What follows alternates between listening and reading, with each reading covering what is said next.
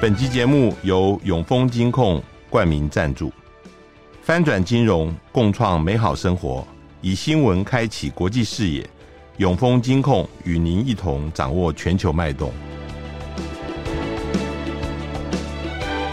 大家好，欢迎收听联合开炮，我是郭崇伦。呃，俄罗斯跟乌克兰的战争到目前呃已经满两周年了。那这个事情，呃，到目前仍然是处于一个焦灼、呃拔河的一个状态。那同时，我们看到三月的时候，俄罗斯即将举行呃总统大选。当然，呃，普丁现在呃是没有任何疑义，应该会继续的连任。但是这里面的整个情况又跟战场的发展是有关系的。我们今天特别邀请到正大民族系的赵竹成教授跟我们来做访谈。赵教授好，哎，主持人好。那我想先停一下，在那个二月十七号的时候，战场上有一个新的发展，就是乌克兰他新的这个总司令呃泽尔斯基他宣布啊，他们要准备撤出这个阿夫迪夫卡这个地方，呃，是在目前的前线地方是蛮重要的啊。呃，但是乌克兰的军队在过去呃一段时间在那边牺牲惨重啊，呃，据说有一千五百人呃在很短的时间里面呃损失掉。那嗯、我先想问一下，就是为什么乌克兰要主动的从这边来撤军？我们知道，呃，在这个一个月以前，嗯、呃，泽伦斯基他才刚刚撤换了，就是。以前的总司令呃扎卢兹尼，就是因为说扎卢兹尼其实他就主张说，现在已经呃战场上呈现一个僵局的状态，呃不能够我们一直要攻，攻也攻不了，现在要采取守势，所以嗯泽伦斯基对这样的说法非常不满啊，他认为这个损伤了自己的士气，长他人的威风，所以才换了这个呃瑟尔斯基。那但是瑟尔兹一上来就准备要从这边撤军，那好像这个呃泽伦斯基也同意啊、呃，认为说这是一个正确的决定，是要挽救乌克兰士兵的的性命。能不能谈一下这一次的决定跟他乌克兰之间呃内部的考虑是怎么样？呃，其实啊、哦，那个撤退出来的是部分兵，那个在撤退的时候，事实上那个谢尔斯还 投进去两个旅。的兵力，嗯，一个是一零五的国土防卫旅，那个纯粹是炮灰，嗯，呃，就抓壮丁抓来的。另外一个是亚速营的第三突击旅，但是那个第三突击旅躲在那个焦化厂下面，没多久他也也投降了。所以乌克兰现在最大的问题，事实上所有所有的那个全世界都知道，第一个人不够，嗯，第二个弹药不够，嗯，就这样子，嗯。那以前跟扎卢斯尼还日尼还可以吵架的时候，是因为当时人员跟弹药并没有这种状况，但现在已经完全认清这这件事情。嗯，那人员跟弹药不够，然后死伤很惨重，连带影响就是士气士气开始崩，还没有完全崩，目前看起来。那士气一崩，然后人员不够，他面临到了一个很重要问题，就征兵问题。那扎鲁日尼前阵子跟泽伦斯基为了征兵问题公开吵架，泽伦斯基要求要再征兵五十万，嗯，那那泽伦斯基不不同意，其实已经没有兵好征了嘛，哦、对不对？没有，其实这两件事情，嗯、第一件事情是扎卢日尼跟泽伦斯基互相踢皮球，嗯，因为谁都不敢提征兵五十万这件事情，所以总统府说那边是总参总总司令那边说要人，嗯、总司令这边说我没有说要人，是总统府那边说。说要人，为什么出现这件事情？这是因为乌克兰征兵是一个非常奇怪的征兵。他在一四年开始征的兵是主要是东部跟南部讲俄语的内区的人，嗯，然后等到二二年呃开打之后，东部那边跟南部那边的人已经几乎征不到了，所以他开始征中部的人，一直到波塔瓦，就是那个赫米尼茨基那一块区块的人。那打到去年就是夏季大反攻就失败，损失很多之后，他人又不够。那人又不够的话，他自己评估确实需要五十万。那需要五十万从哪征？那东部跟中部已经征不到了，所以只好征西部。但是不能征西部，因为西部是他整个选票，他整个政治基础大本营，那边是讲乌克兰语，跟波兰人比较亲近的。这这就很奇怪，因为我们看到西方媒体一直都说乌克兰的这些年轻人很愿意当兵呢。嗯，但是为什么他们的征兵是似乎不是一个 universal 的？就是说，你按照一般的标准，你反正乌克兰的公民，你到了一定年龄，你去当兵，反而有些年轻人没有被征到，年纪很大的六十岁的反而被征到。那这个又是怎么样？他还有一种状况，就是他征农村的兵，嗯。都市的兵他不太征，为什么？他们有种叫做那个兵役税，嗯，就是如果要征我啊，那我不想去，我拿一笔钱出来，这跟中国的以前制度一样。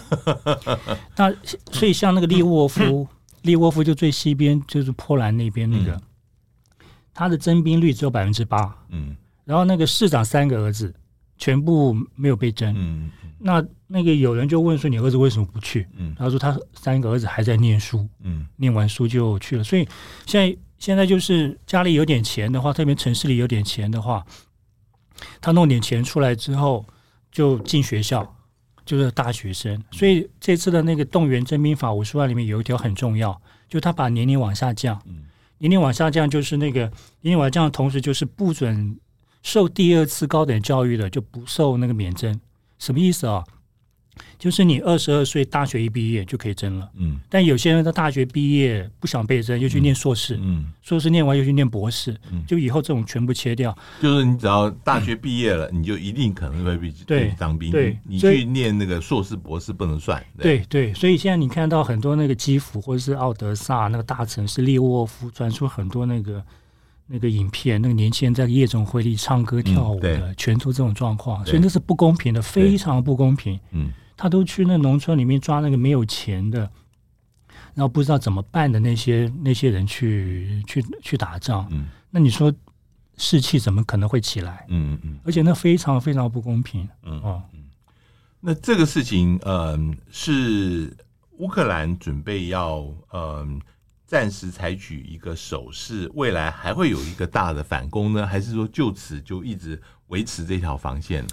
他需要人，需要炮炮弹嘛？嗯，那还有另外一个很重要的东西，他那个整个国家的运作需要财政支持。嗯，那现在一个问题就来，他自己没有办法，因为他的那个粮食出口基本上已经断了。为什么？因为他二二年、二三年出口的粮食是二二零二一的存粮嘛。那二二二三原则上，它基本上没什么粮，所以它连农业出口这这一块也也断，而且这一块啊又被那个波兰、匈牙利跟那个罗马尼亚给搞死。他们反对这个粮食从他们那边经过，因为因为那个卡车跟火车经过经过那个波兰或是那些地方的时候就卸货。对，那一卸货就是冲击到他们本地的农业。对对对对对对。对，所以真的不知道该怎么说，以后入。欧盟这件事情啊，反对最严重的其实应该就是波兰、匈牙利他们这批农业国，真的真的是这样子，所以真的不知道乌克兰的情况。反过来讲啊，就是这一次，呃，这个对于俄罗斯来讲是一个蛮大的一个胜利的，就是说这是去年呃五月那个打下巴哈姆特以后最大的一个胜利。这个这一次的胜利对于俄罗斯的意义是在哪里？是？是真的因为俄罗斯他们打得好呢，还是说也是希望能够在三月呃总统大选之前能够呈现出有一个军事上的一个一个胜利？那个跟大选没什么太大太大关系，因为赢不赢这场，反正普丁一定会胜。对，只不过他的那个得票率高低而已。嗯嗯，主要是说阿迪杰夫卡的话，它正好跟南面的马林卡形成一个前行的。前行的包围状态，天天打那个顿内茨克，所以两个地方打下来之后，顿内茨克的炮击会减少。然后从那个阿杰夫卡出去之后，接下来的两个就是斯拉夫扬斯克跟克罗马托斯克，那个就是最后的那个决战地点了。嗯嗯，就这两个地方是打下来之后，从卢甘斯克、从哈里科夫、卢甘斯克到顿内茨克这一线就是全部推出去了。嗯嗯，那只剩扎波洛日跟赫尔松。嗯，所以这个地方的重要点在。在在这个地方，那其实啊，如果说从这次的情况来看的话，跟去年五月巴赫穆特来看的话，那个俄军的那个整个改变情况非常大。就是他似乎是那个回神了，嗯，就是他在整个的那个从那个那个总参谋部的那个指挥，到军区司令的那个策划，到地方最基层士兵的战斗技能，他那个整个士气是是起来的。嗯嗯嗯、我举个例子啊，去年二年呃，去年的二二零二三年，乌呃俄罗斯就是那个合同兵招了，就是等于是呃志愿役的，招了四十八万。嗯，啊，今年一月份到二月就是现在五万六。嗯，什么意思啊？就是说。因为他有那个一个整个的社会氛围在，就是他感觉到会胜利，那会胜利，然后同时那种所谓的死伤那个状态，并没有想象的那么那么严重，所以他会会会出现那个风潮，但不一定是爱国，因为反正我去合同兵那个有很多可以赚钱，对，嗯，但是我可以赚钱，但是那个那个气势，那个那个那个感觉，我会赢。所以就有很多人就是就去那个就去报报去当兵，这是一个这是一个整个就是这两边的那个军人的士气跟社会氛围里面，事实上是出现出现出现出现变化的，就好像就是那个那个斯大林格勒那个防卫战的时候，有一个士兵说的，他有一天觉得说他好像身上长了一对翅膀，嗯嗯，就是他他知道他要赢了，嗯。所以就是那种氛围，现在现在有那个有那个有那种气氛在。我我我我之所以想要问，就是因为在这两年以后哈，嗯，呃，我们现在看到乌克兰跟呃俄罗斯之间的战争，是不是已经到了一个核战的一个关键点了？嗯，尤其是最近普丁有提出来，嗯，他说这个呃要停止军事行动，要和谈的一个前提就是。呃，只要西方能够停止提供乌克兰武器的话，这一切都会在几个礼拜当中呃可以结束。这是不是俄罗斯现在提出来的一个条件？然后呃，未来的和谈或者是停战，就沿着现在的这个彼此之间的呃这个分界线来定下来？嗯，那个不会，嗯，普京已经说过了，嗯，我要一个安全的一个。安全的一个保障。什么叫安全保障？就是现在，比如说俄国本土的贝尔格勒州、库尔斯克州，还有就是那个瓦伦纽纽斯，就靠近乌克兰边界那几个州，还不时不时有那个什么无人机啊、飞弹啊、炮弹打过去嘛。那你现在一个问题，那炮弹能够打过去，那一定要推到炮弹不能打的范围嘛？嗯。所以他现在除了要恢复到他所谓的俄罗斯所谓的宪法边界以外，嗯，嗯，肯定要再往外再推，肯定会往外再推。嗯、这个是普丁前阵子已经说的非常排。那包括原来什么顿内茨克，他原来的领土全部都要一定要回来，回回非回来不可。嗯，因为俄国把它定义为就是被占领的地区。嗯，啊，被占领地区。至于说西方那个停止提供武器这件事情。因为俄国把它定义为定义为是一个乌克兰是美国在乌克兰的代理人战争。嗯，那既然是代理人战争的话，幕后决定这个战争能不能停的不是我，而是也不是乌克兰，而是后面的美国。那所以美国如果继续给钱，继续给武器，然后那战争就不会停，那就会变成打到就是所谓的战到最后一个乌克兰人为止。嗯，就是这就是这样子了。嗯嗯哦。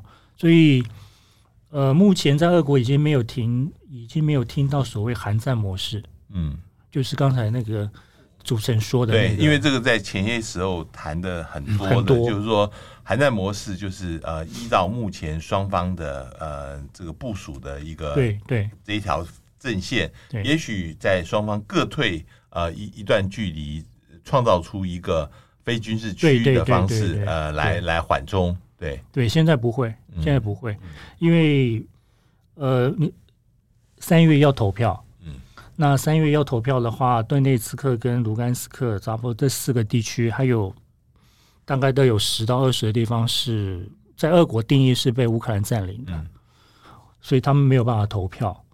但那没有办法投票，对一个俄国总统来说，那是一个缺憾，所以他没有办法这样子。那在战区。呃，在俄罗斯现在目前占领的地区会从事投票吗？会，嗯，所以这次为什么不是在一天之内投完？他是从三月十五投到三月十七，嗯，原因就是因为这四个地区必须要分批次长时间去投，他没有办法让人就是短时间里面大量的聚集在单一地区，嗯，他用这他是这种考量，所以要才会从十五到十七，嗯。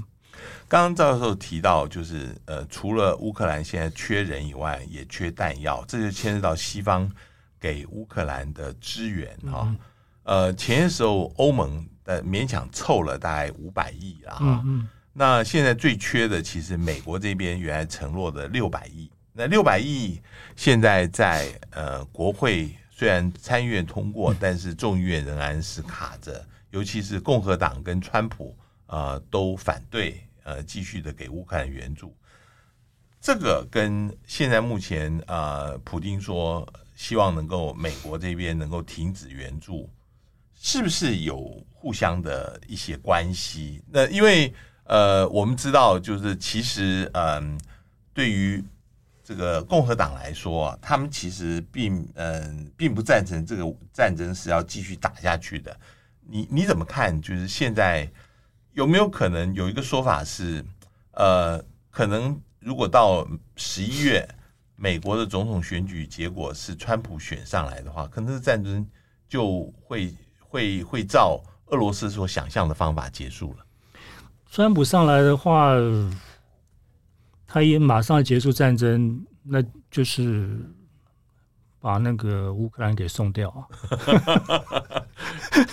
川普是说他二十四小时可以结束这个，就是这样。那一定就是送掉他，因为反正他生意人就是我交交换交换一下，因为反正川普要全力对付中国，嗯，那他不想再跟俄国这件事情上就是横生枝节。嗯，那个欧盟那五百亿，我想稍微解释一下，欧盟那五百亿纯粹就是人道援助，嗯嗯嗯，而且他那个。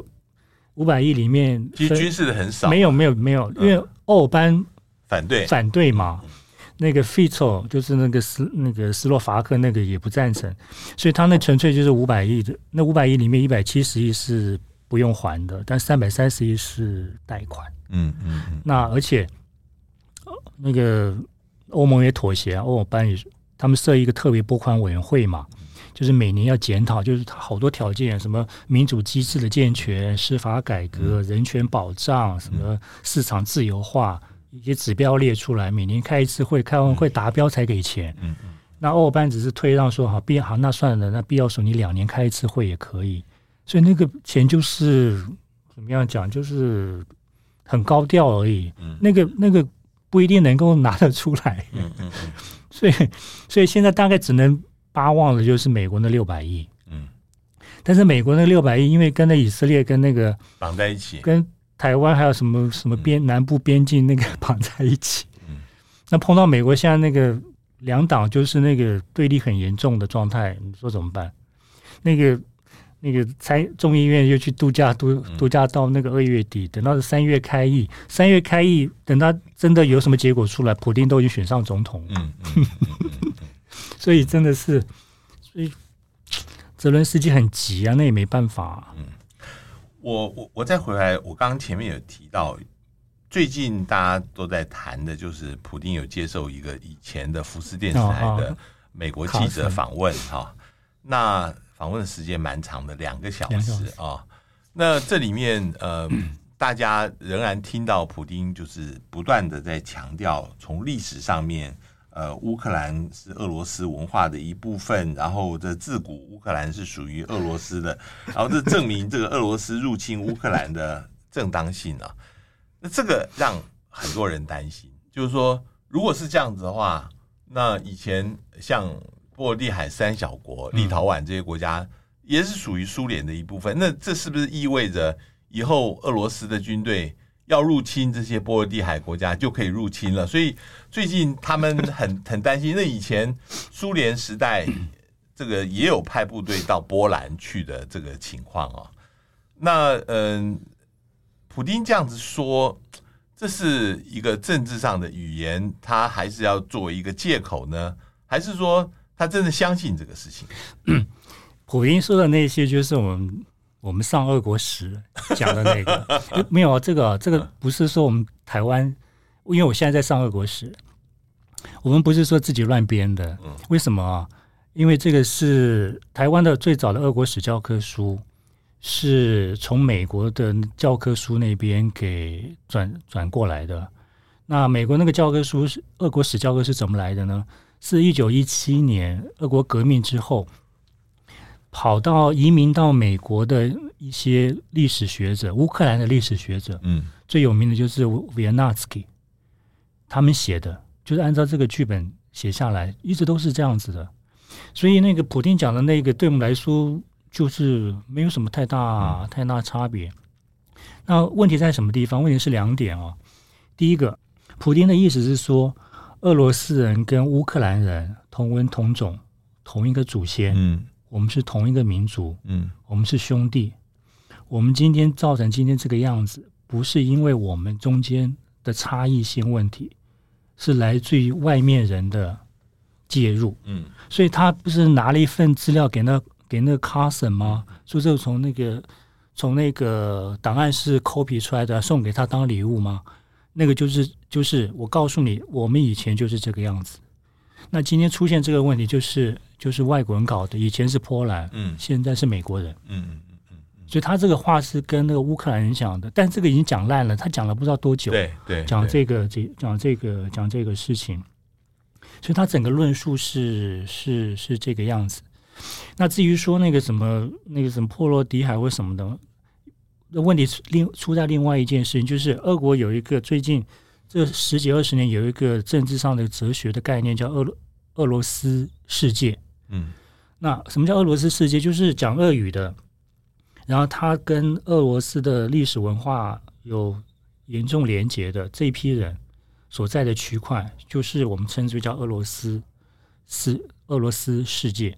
那俄国有那个义务跟那个责任去保护这些俄罗斯人。和俄罗斯文化在当地的这样子一个保存跟延续，那对于乌克兰的那个军事行动里面，很大的一个一条的主张就是当地讲俄语的，还有就是信东正教的那些乌克兰人被基辅给迫害，所以我去帮他们。对，所以波罗的海那些国家为什么很紧张？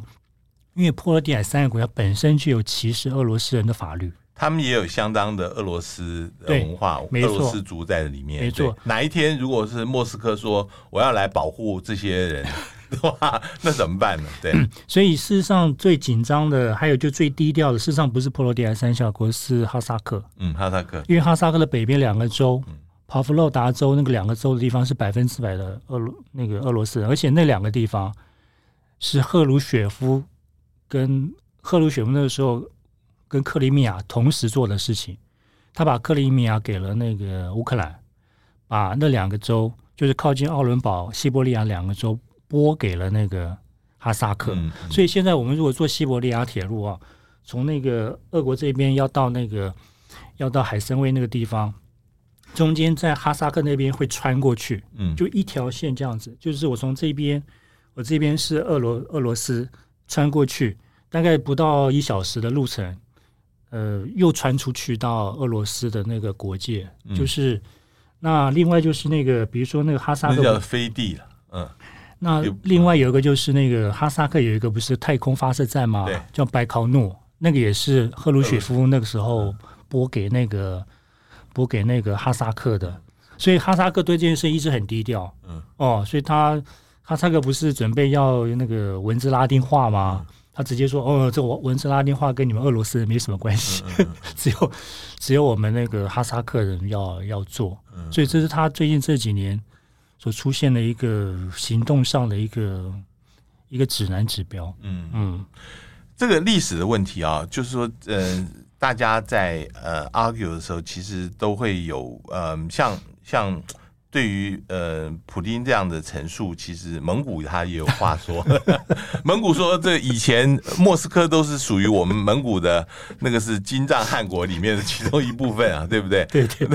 那那那那这个的话，呃，要怎么说呢？对不对？那还有哎，还有中国也是啊，对对。还有那个伊朗、波斯，对对对，波斯都是没有啦。那个总理我看他就是书可能读不好吧。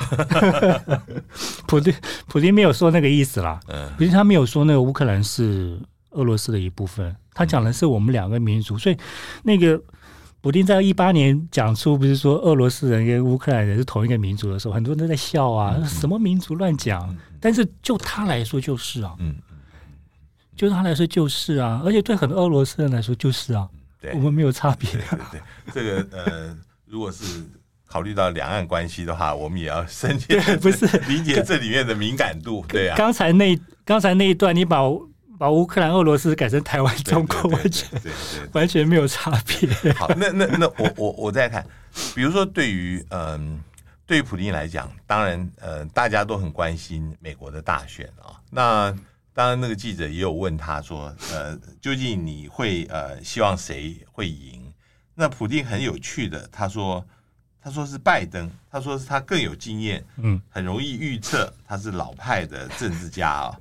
那大家都以为普京其实跟川普是比较好，为什么普京要这样子？没有，这是俄国式幽默，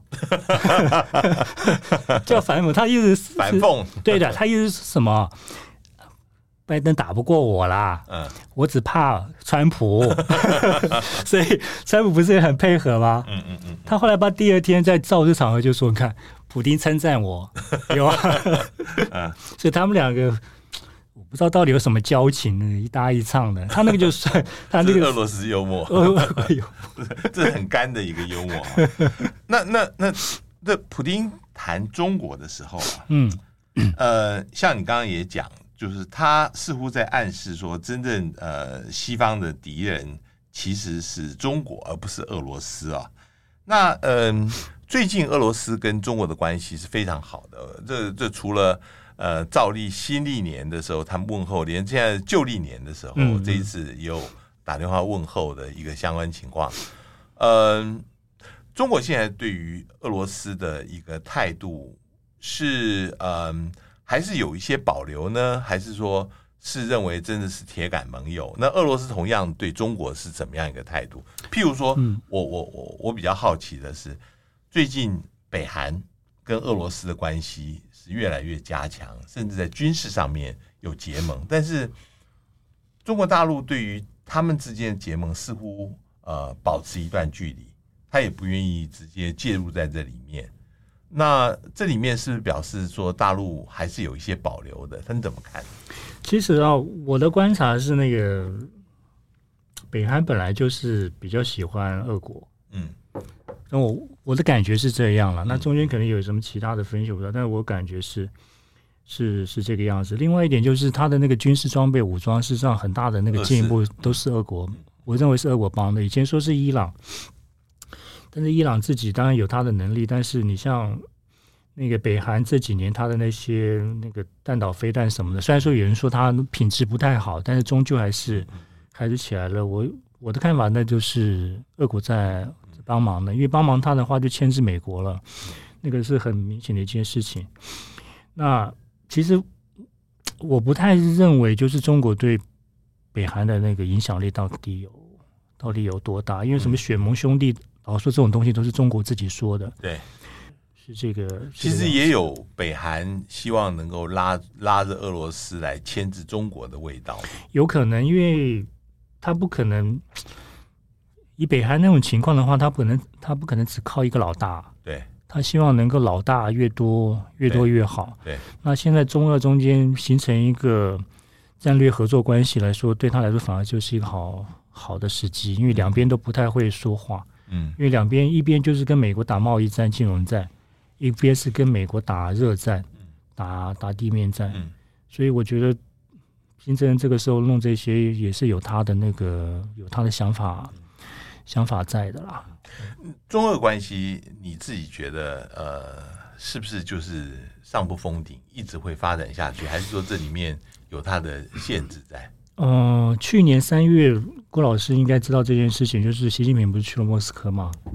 那那天有天晚上，我确实时间倒不记得。那天晚上他们从克里姆林宫就是喝酒喝出来，那看着一看就知道他们俩喝酒喝很多，两、嗯、个人、嗯、连翻译都喝了。嗯嗯。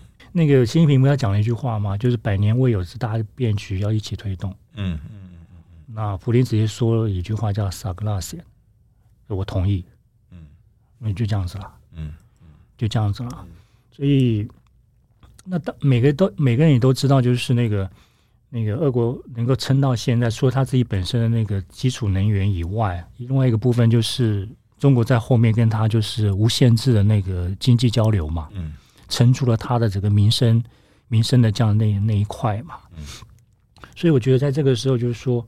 那个讲中俄如何如何，老实说真的没什么太大太大意义。嗯，因为明显的看得出来，就是两个国家目前两国目前现在最重要的目标，那个所谓百年未有之大变局，就是把美国从国际霸主的位置上面拉下来。嗯，就这样子而已，就是让世界成为多极，最少是三极，中俄美，而不会是美国一极，然后中俄变成两个侧边。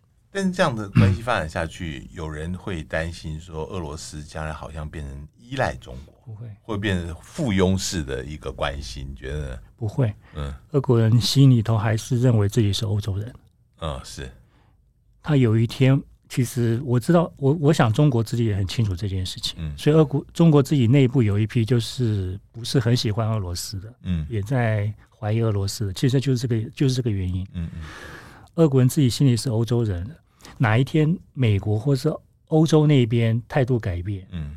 他就会跑回去，嗯，他就会跑。一定的，以目前的情况上来，其实川普那个那种那个外交的那个手段，虽然说有点有点就是无厘头，哎，不知道该怎么讲，但是他那个是对的，嗯，就是他安抚一下俄罗斯，安抚一下俄罗斯，其实俄国心里就会舒坦一点，因为他是白种人，嗯就是那种很那种那种种族上的那个东西，一个文化那个亲近性，他。